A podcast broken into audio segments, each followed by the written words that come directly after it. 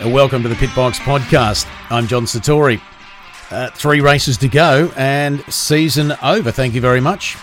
I remember thinking a couple of years ago, last year, when we had the final race at Abu Dhabi and it was December, and I remember thinking, we're in December, it's the month of Christmas, and we're still doing F1. I really hope in two weeks' time we see tinsel, Christmas trees, Santa hats, the whole lot in the garages in Abu Dhabi because it'll be the only opportunity we ever have to see that, and the teams will ever have to do it. Really hope that happens. Anyway, before that, we've got, of course, two races in Bahrain. We're going to preview that in just a second. Of course, it's the Bahrain Grand Prix first up. And also be chatting uh, with James Underhay and all the topics, all the news stories from the last uh, seven days or so. All that's coming up on the Pitbox podcast.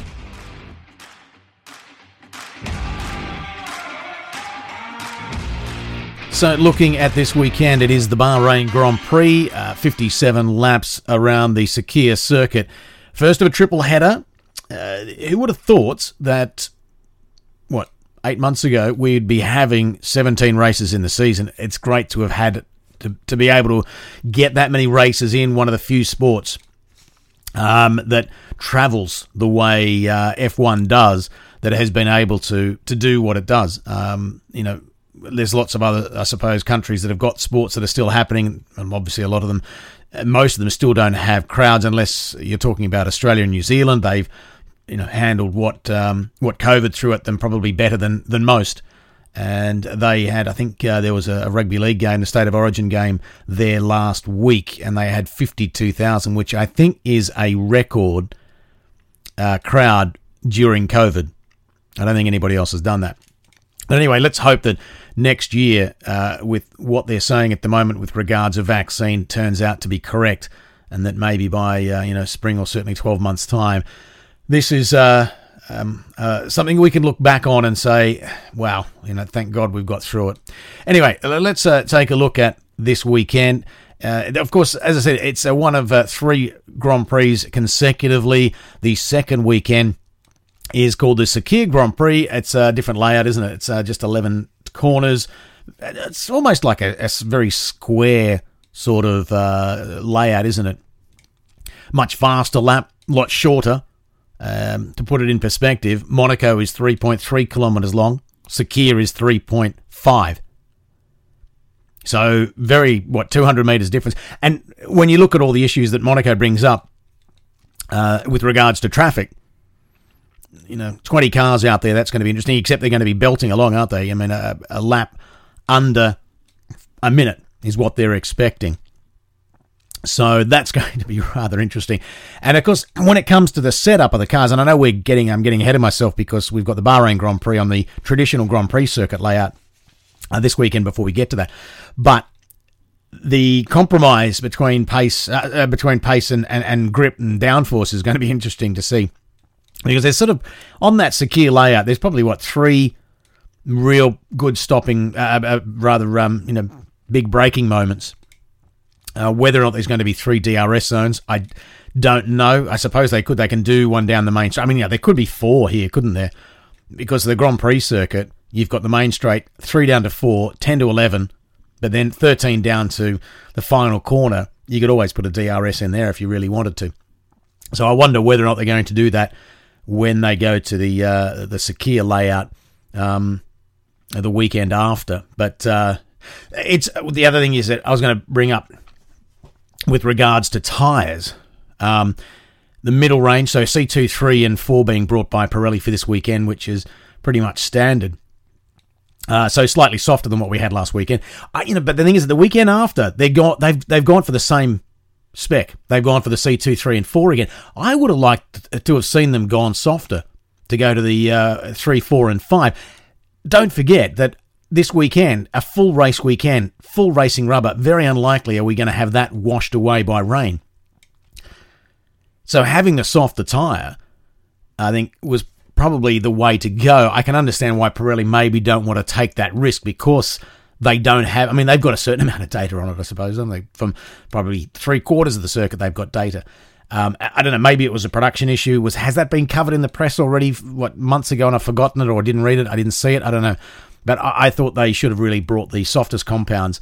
I can understand for this weekend. Yep, bring the, the middles, but you know, uh, the softer compounds three, four, and five, I thought, considering we're going to have a full weekend of racing, and by the time we get to the race on Sunday for the Sakhir Grand Prix, the short circuit, we're going to have five days of rubber on that track and a highly unlikely chance of rain to wash that away. So I just think they could have probably pushed the boat out. But then again, it's easy to criticise Pirelli. I, I, do feel sorry for them, and I don't like to do it. I'm not really criticising them. I just thought that, you know it, it would have been nice for them to do that. But the problem for them is that they have to err on the side of caution if anything happens.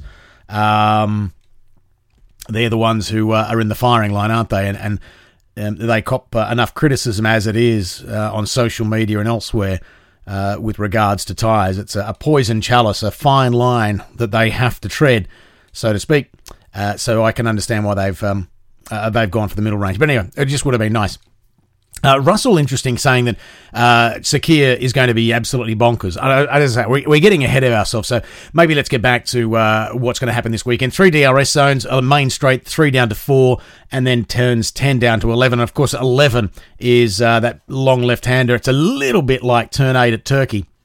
The drivers all love it. And it normally throws up a pretty good race. It certainly did last year. Hamilton, of, of course, and Mercedes got a, a 1 2. Charles Leclerc just missed out on his first ever uh, top step podium. He got third in the end.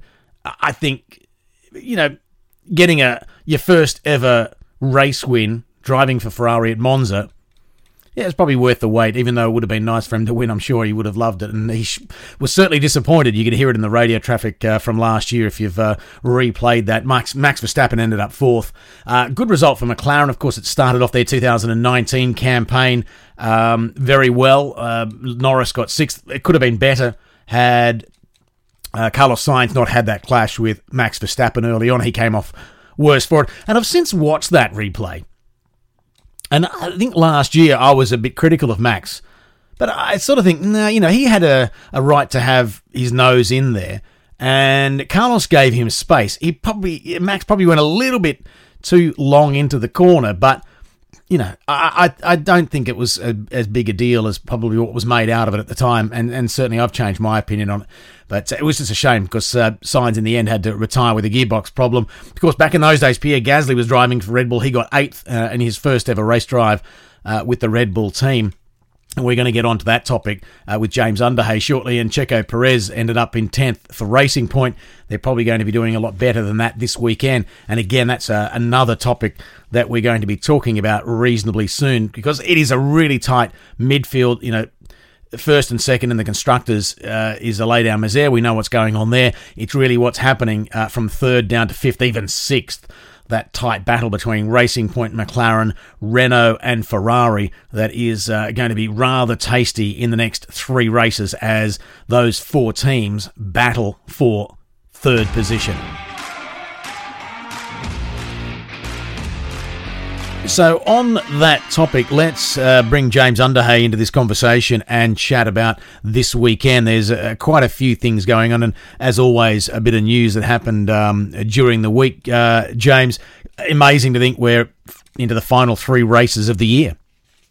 It is, John, isn't it? Amazing uh, indeed. Um, and you know, I think we've got quite an exciting few races ahead of us. Uh, this race for third place in the constructors is is really heating up now, and uh, you know these teams involved. Um, obviously, we've got Racing Point, McLaren, Renault, and dare I say it, Ferrari as well. Um, you know, it's it's quite a fight about to happen. I think. Do you not think? Yeah, yeah. I mean, the thing is that, like, for mine, Racing Point have got the car to do it.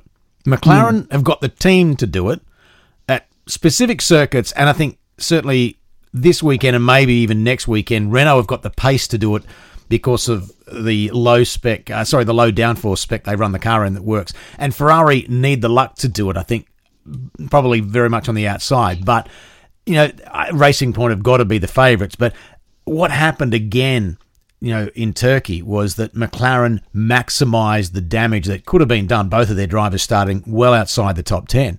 And mm. yet they were able to get good points out of it. Both racing points started within the top 10, and only one of them gets a good points haul. And that's sort of, for mine, where the experience of McLaren shows up racing point, even though they've pretty much got the third quickest car.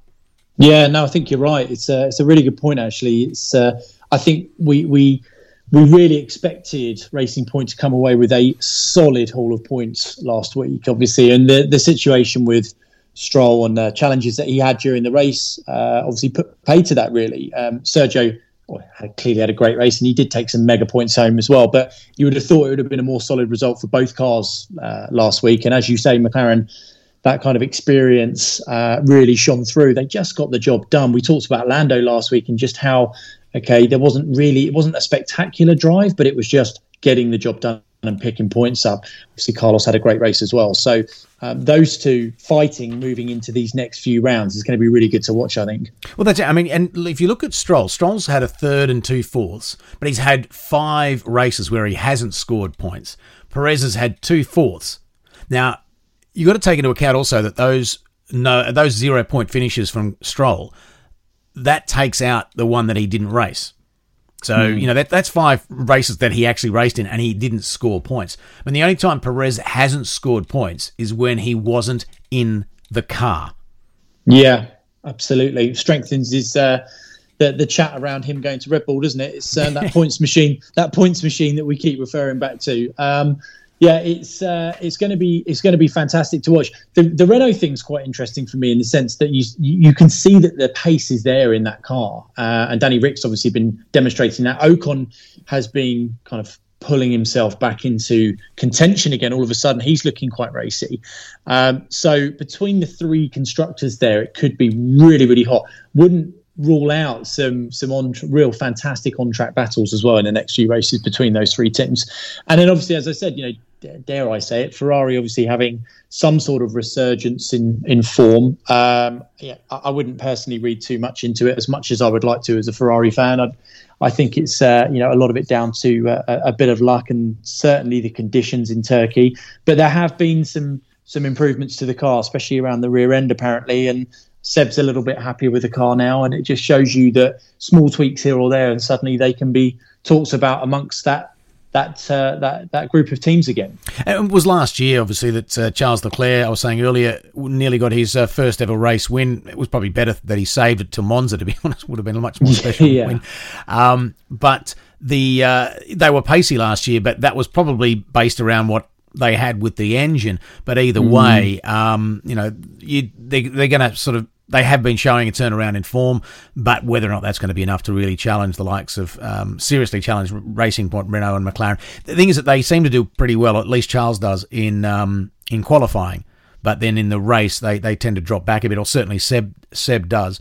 Um, although he had a, obviously a you know great race weekend in, in Turkey, but um, yeah, they're going to need something to happen, I think, for Ferrari to, to because the, the, the points difference between them and getting up into that battle is still quite big.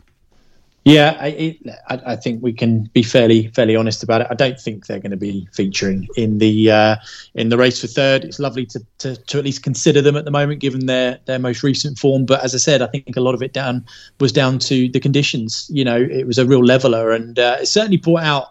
Um, you know, a reminder of the abilities of people like Seb, obviously in those conditions. We talked about the fact his real it was a real sensory race. I think for a lot of drivers, it was all in the hands and feel and mm. being able to find the grip where they needed it. Um, that's not going to be the case this weekend. You know, um, this uh, is, you know, conditions are going to be entirely different. Um, although, ironically, I think they are forecasting a bit of rain over the weekend, but it's going to be a lot warmer, obviously, and the cars are going to be performing in uh, in, a, in, a, totally different uh, arena. So lovely to think about them being part of the, the race for third, but uh, I think you know really Racing Point, McLaren, and Renault are going to be where you're focusing your attentions for that. Um, and Perez, we mentioned it about him possibly moving to Red Bull. I mean, Albon. Um, you know, again, he's got now these final three races. There's a you know a hundred point difference between himself and Max. Um, Albon's had five races where he hasn't scored points, uh, and and interestingly enough, it's four zero points races for Max Verstappen, but he's still 100 points ahead. Just shows you mm. that when he gets the car home, he gets it home in a really good position. But it's a it's a tight one for him. He needs these three solid races to claim that seat. Will that be enough even? And of course, we then get back to the topic of Perez. Will he get the nod there? The, the other thing is that what I does he have a does Perez if it doesn't go if he doesn't get to Red Bull does he still have a future at Haas? You know, strange that Haas haven't announced their lineup I ha- Uh, no, you know what I mean. yeah. I, I, I wonder whether or not it's because of that Perez situation. Like they think it's okay. I under Mick Schumacher. I understand the attraction there. Fastest in F two. He's going to win the championship. They're likely Ferrari backing and obviously quick in the name. Mazepin, look, currently sixth, seven points off third.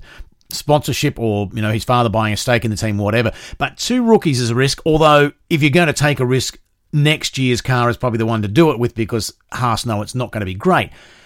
But are they waiting to see what happens with Perez and say at the last minute, do you want this? Yeah, it, it's an interesting one, isn't it? Because uh, the Mazepin situation brings money. We've we've, we've mentioned that. That's uh, that's a no-brainer to a certain extent. And like you say, there's very little risk in them going with two rookies for next year because they've got nothing to lose. Quite frankly, it's not like they're championship fighting uh, uh, or, or regular point scoring fighting. So they could very very well go with the two uh, the two rookies, but. The Perez situation, I think that really hinges around what he wants to do. Um, I think you're right in the sense that it's quite strange that they've cleared the decks, i.e., uh, with uh, with Romain Grosjean and K Mag being uh, you know ousted from the team uh, at the end of the season, and to make that bigger statement immediately, you know, consecutively, so to speak. Why haven't they come out and said something else? Are they now waiting for Perez? Yeah. To say, yeah, you know what, I'll come, I'll come on board because if that Red Bull seat doesn't appear, um, that that would seemingly be the place that he will end up if he wants to remain in F1 for a year or so until something rolls around where there is a bigger seat there. So, um, yeah, maybe they're just they're just kind of biding their time. But um, Because I, I, I can see that happening. I can see Perez getting the seat if Red Bull don't want him. And then they, I mean, they should be taking Mick Schumacher, even though Mazepin, for all the reasons, more financial reasons that he brings. Um, but uh, Mick Schumacher, I think, is a better driver, and long term, he's a better option. He's a more solid option. Nothing against Nikita Mazepin. He- He's looking like he deserves a shot, if not this year, then uh, sorry, next year, then the year after. Yeah. But at this point, you've got the option of having a, a senior driver. Don't forget, you know, if they, they sign up Perez, they you know they're going to be using him for ne- for the for the 2022 car. How do you go into Correct. a 2022 season with two rookies and go, yeah, I hope we've got this right?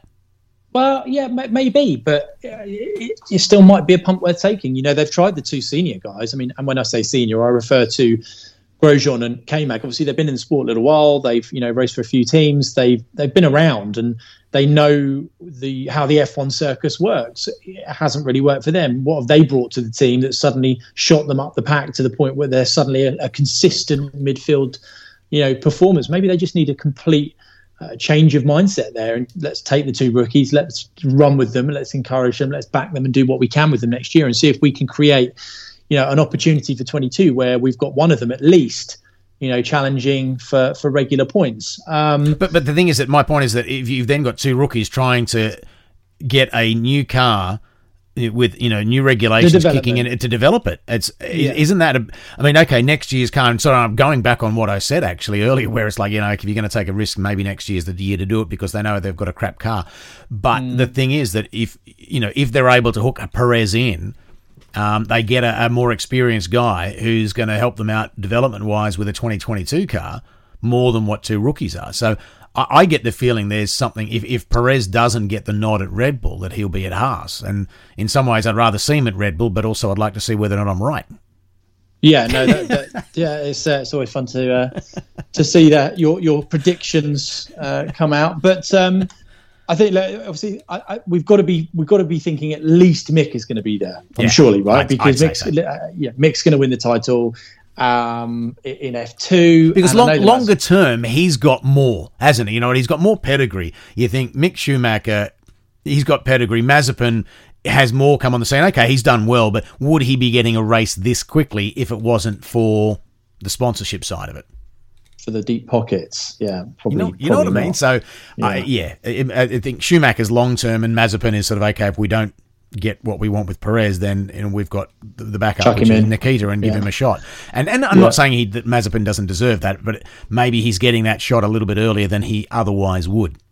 Yeah, another season I don't think would necessarily hurt him uh, in, No, in, that's in right. F2. Yeah, correct. Um, so anyway, let's uh, move off that because you know we could uh, continue to talk about that all day and all night. Um, the other interesting point that happened um, during the week was Carlos Sainz. Now, Carlos is not one for saying too much controversial, but it really interesting, wasn't it, that he said 90% of drivers on the grid wouldn't beat Hamilton in the same car. Fair enough. Um, I agree with that. But that any driver on the grid would win if Hamilton wasn't on the grid.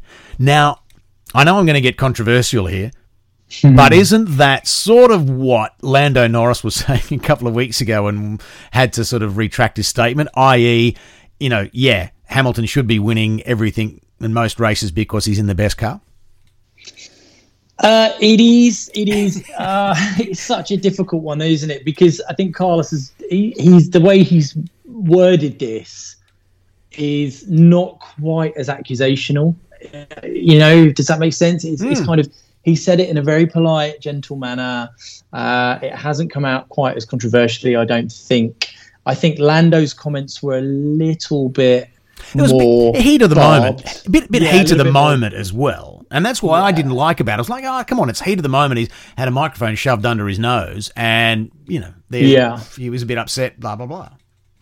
Yeah, no, and I agree with that. I agree with that. I don't have any issue with that whatsoever. Um, whether there'll be any uh, perceived backlash, I don't know. But uh, it, it is an interesting point. It is an interesting point in the sense that you know we, we kind of touched on this recently, didn't we? In the sense that uh, yeah, most I think most drivers would pick up wins. Hmm. Of course they would in the Mercedes because you know unless there's something wrong with you, you have got a car there that is so capable. Um, you know you don't have to be Lewis Hamilton to win races in that car, but obviously if he's your teammate, then obviously that changes everything because there's every chance that he's gonna he's gonna uh, create another Valtteri out of you ultimately. Hmm. Um, but um, with regards to, to Carlos's comment, you know, the, the point around the fact, obviously, if Lewis wasn't there, then most people, if not all, would probably win. Yeah, it is. You know, maybe there's a little bit of needle there. I don't know, but um, it's. Uh, I hope he doesn't get any grief for it. Put it that way, because I thought it was a fair point. To be honest with you.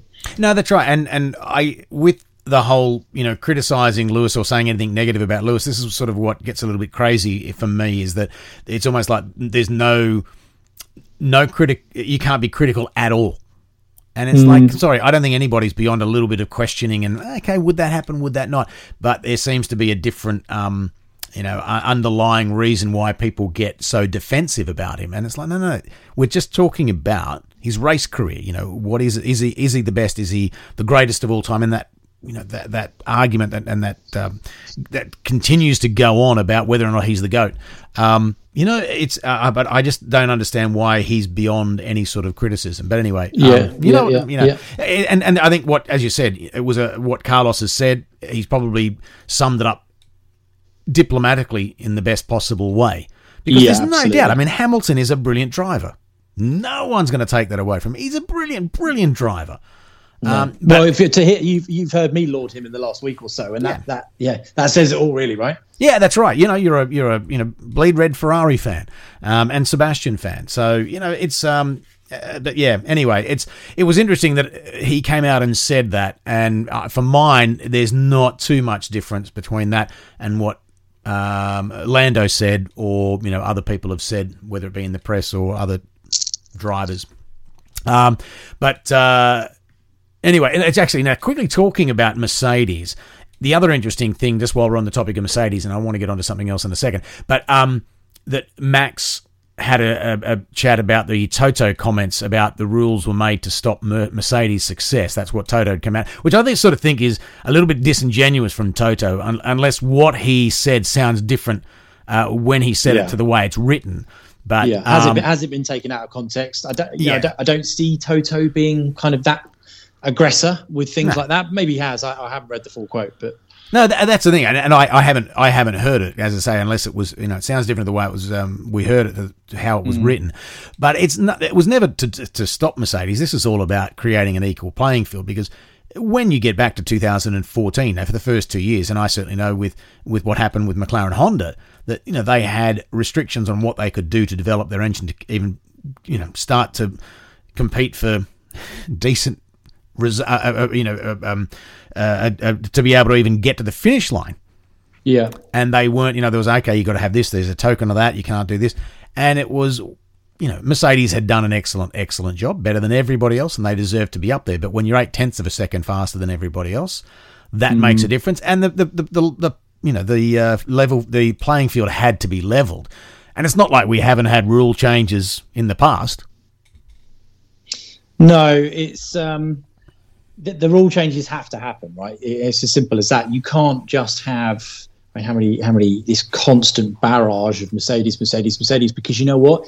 Even the Mercedes fans will eventually start to get bored of it. And I know that sounds ridiculous, but I was fortunate enough, obviously, to kind of grow up watching this Schumacher era of dominance at Ferrari. And eventually, hmm. it, it's not fun to support that team sometimes because everyone is, oh, they've bloody won again. You know, it's another, you know, it, it's never great to be in that situation. So I think um, for the good of the sport, for uh, for the people watching at home, like me, uh, like you, like you know, people like my, my my my good friends and family that obviously are just massive F1 fans. It's tough to watch it when it's just the same result over and over again. So the rule changes have to happen. Um, it's, it would it would have been the same if you know for Red Bull. They, they, you know, had they had to change the regs, yeah. you know, get rid of the blown diffusers. Otherwise, Red Bull yeah. would have been winning all the time. It's the same thing. It's just that it's gone on longer someone yeah someone ultimately someone's going to nail this next set of regulations and there will be a standout performer of some description i don't believe that they can truly level the playing field as much as they would like to uh, without some real crazy artificial kind of input but um, you know th- this particular period of, of dominance you know, would you feel aggrieved if you worked at Mercedes and had worked so hard to create the monster cars that they have done? You probably would feel pretty aggrieved. So actually, if Toto, if it was said the way that Toto has, you know, been quoted or as we've read it, um, you know, I don't know if you could call it sort of sour grapes. It's more about the fact that actually, you know, we've worked bloody hard to achieve what we've yeah. achieved with these cars, and it is frustrating that you're now going to pull the, the, the, rug from under our feet. Um, for for the, you know, the, the situation with um, for for Max's comments, obviously, well, you know, Max Max is never too far away from you know a, an, an opinion on something. Um, and obviously his opinion in this is that actually no we need to, to, we, we need to make the racing better. But i think he knows probably in his heart of hearts it's to to mix the pack up again. It's not actually uh, necessarily to you know, we've got the budget cap and all of those things. It's not necessarily to do any of that. I think it's more about making sure that racing is exciting. Formula one needs racing to be exciting and the longer there's a dominant singular force in formula one the less exciting it will be. So um, yeah, and, and, budget caps have been on you know the table as far as a discussion point and, and, and a potential for, for quite a number of years. You know, when I first started uh, messing around with F1, you know, there was a T car, there was an engine for every session. Um, yeah. You know, and you look at how expensive the V10s were to run. The, the amount mm. of money that was being spent every weekend was just phenomenal. Um, yeah. So it had to come back at some point and, and, and be looked at and reviewed and said, okay, yeah, we need to have this level, more level playing field, at least from the the monetary perspective. But you know, of course, uh, the the the, the, the um the thing that doesn't make sense with that is that you know the, the team that has the most the biggest budget spends the most money at the moment is sitting sixth and that's Ferrari. Yeah. You know, yeah, which no, is amazing to think. But then, you know, the the teams that are next on the list are sort of, you know, what Mercedes, Red Bull, Red Bull, I think then Mercedes, isn't it? And then you get down to your McLarens, etc. But um, so having the biggest budget isn't always the key to success.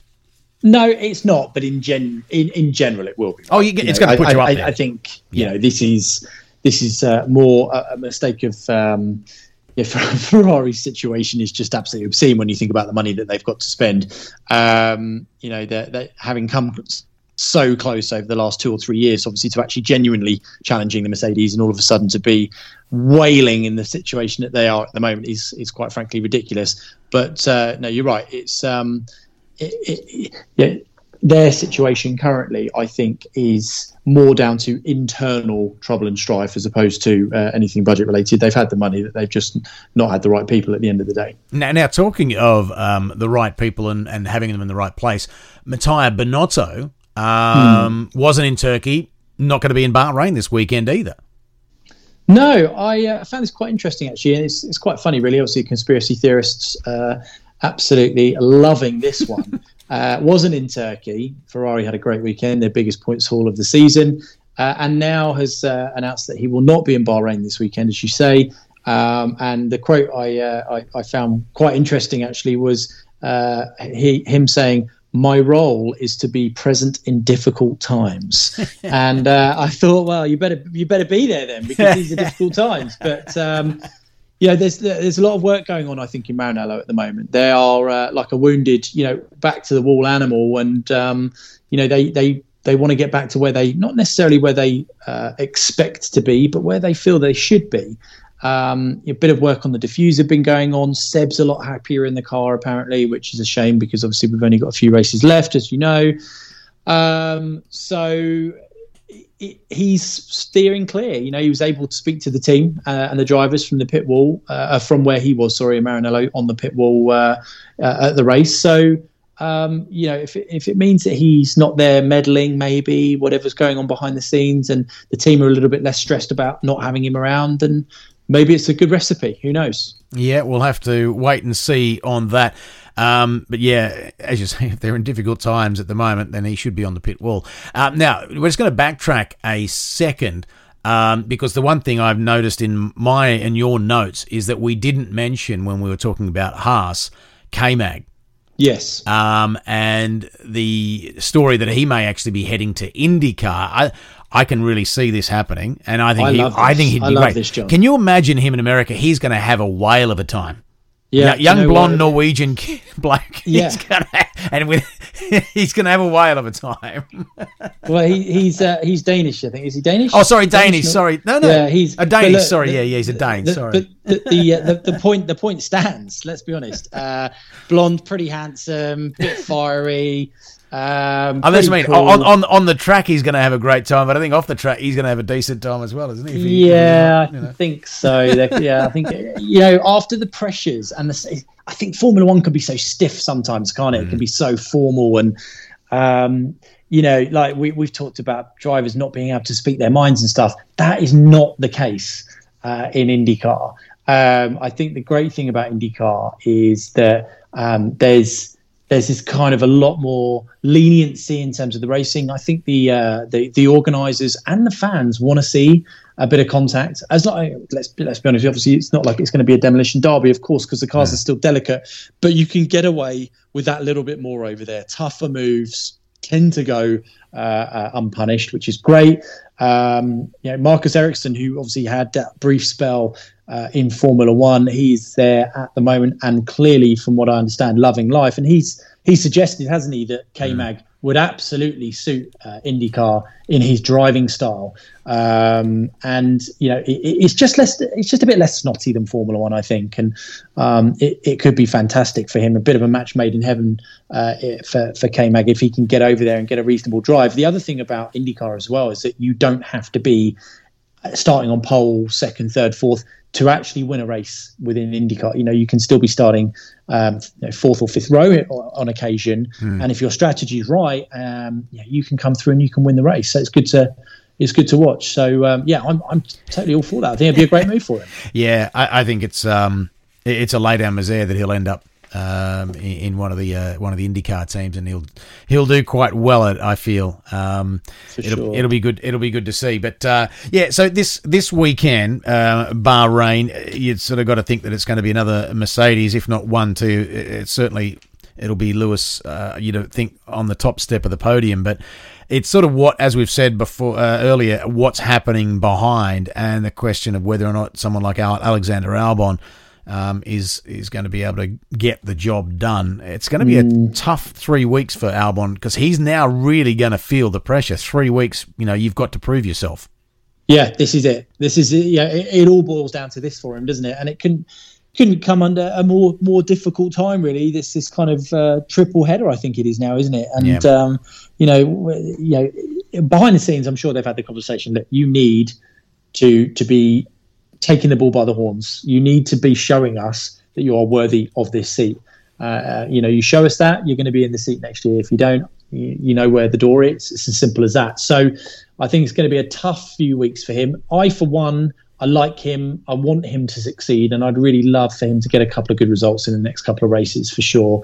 I think it would be um, a, a, shame to see him kind of elbowed so soon. Um, but the thing is, that I think he, I think he'd he'd get another chance though. I no, think he would. I, I, I, think he would as well. I, I, yeah, but, but but whereabouts at the moment though? That's the problem, isn't it? Where does he go from here? Is it because this this decision, which I have to say, I thought was going to be made a lot sooner. I, I thought Albon was going to be, uh, you know, I thought he was going to be out by now. Personally, after what's been going on and, and, and dropping it again in Turkey and the situation at Imola where he spun under his own steam, I thought Alex Albon was not going to be a Red Bull driver at this particular stage. Now, the decision, therefore, is going to be made fairly late in the day. Where does that leave him? Is he having conversations with other teams now? Is oh, he part of this merry-go-round? He nah, must be, I'm sure. I, I, think if, if he if he doesn't get the seat, he's out of F1 for a year, and he's got a, a year off to think about it. It's well, the thing is that it's sort of a, a double-edged sword for him. I think initially it was probably a good thing they didn't announce anybody you know that he uh, in his place. One because Red Bull didn't have many options, and the only one was mm. Perez. And I suppose Red Bull were looking at Perez saying, "Well, you know, the only options he's got are options that he probably doesn't particularly want, and we're a much better option for him, so we can afford yeah. to keep Checo waiting until we see exactly what happens with Albon, and then Checo can go please himself if Albon turns it around. But of course, the downside for Albon is that if he doesn't pull it off in the next three races, there's no seats left in the room, and the music's going to stop. Yeah, correct. And and correct. that means he's gonna he he'll have to have a year on the sidelines. So he'd have to either make his way back into Red Bull, which I doubt, because I think Gasly will eventually. Well, if Gasly doesn't go to Red Bull for mine, I think he'll head off to um he'll head off to Renault. Yeah, yeah. No, you've mentioned that previously. So it'd be a lovely kind of PR situation for Renault there, with Gasly potentially going there. Um, and I think you know what if if Albon if Alex doesn't get the Red Bull seat and he has to sit uh, you know a year on the sidelines I actually think it could potentially be the making of him because what he's going through at the moment, he's on, you know, the spin cycle of a, of a wash up man. He's all over the place. He's kind of the pressure's on. He's jumping in the car. He knows he's got to obviously deliver every single weekend. He makes a mistake and he must be physically and mentally absolutely battering, you know, for him to deal with that at the moment.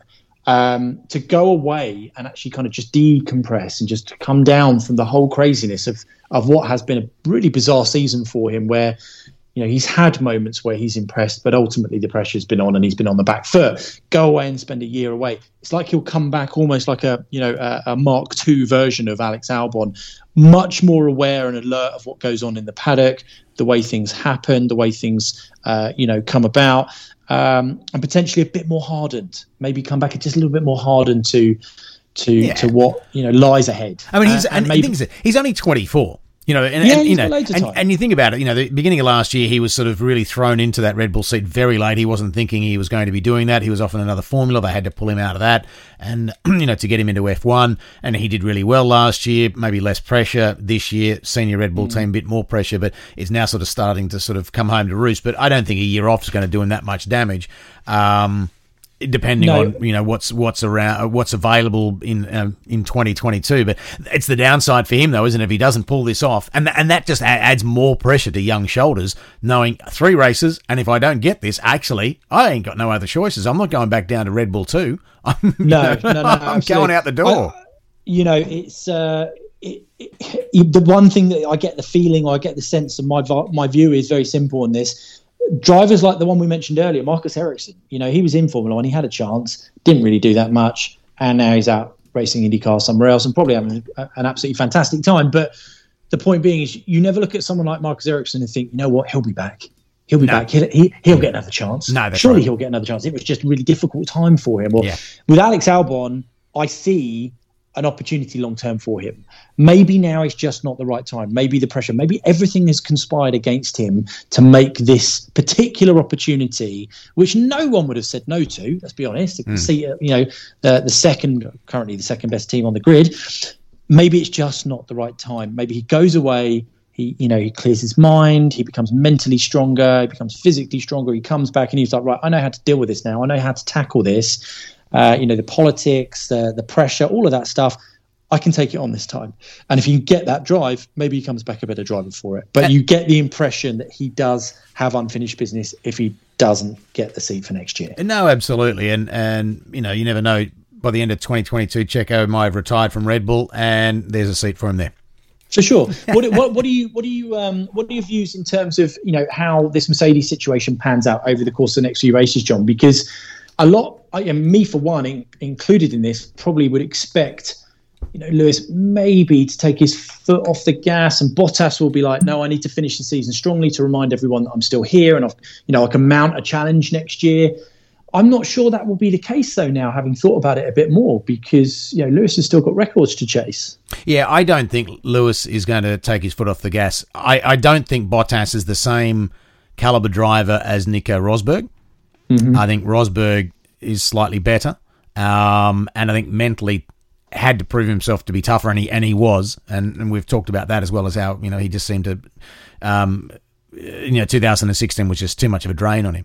But I don't think Bottas quite has that. I mean, he's a lovely guy by the sounds of it. I think I've met him once when he was at Williams, um, and he's obviously very quick. But in that situation where you're pretty much racing against your teammate every race, and there's no other factors that really come into sort of helping you and you know taking the focus away or you know sorry distracting um, the lead driver i.e lewis hamilton. You know what i mean? Yeah. they're, they're, when that occurs and you've got a guy like lewis hamilton who's you know an absolutely driver for the ages and, and certainly the current generation it's mm. really difficult. So i can't see i think you know i can't see lewis letting the, the foot off the pedal because well he shouldn't either.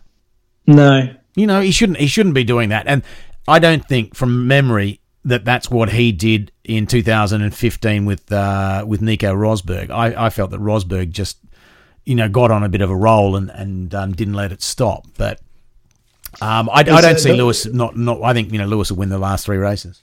Yeah, no, I think I think you could be right. The uh, the way you put it with Bottas in terms of what he's got to deal with each weekend. You know, if you're in a midfield team, if you're in a Mercedes, uh, excuse me, a Racing Point, uh, a McLaren, uh, or, or, a Renault, or even potentially Charles Leclerc in, in, in, the Ferrari because of the challenge that he's put in. His race drives have been fantastic, and his qualifying.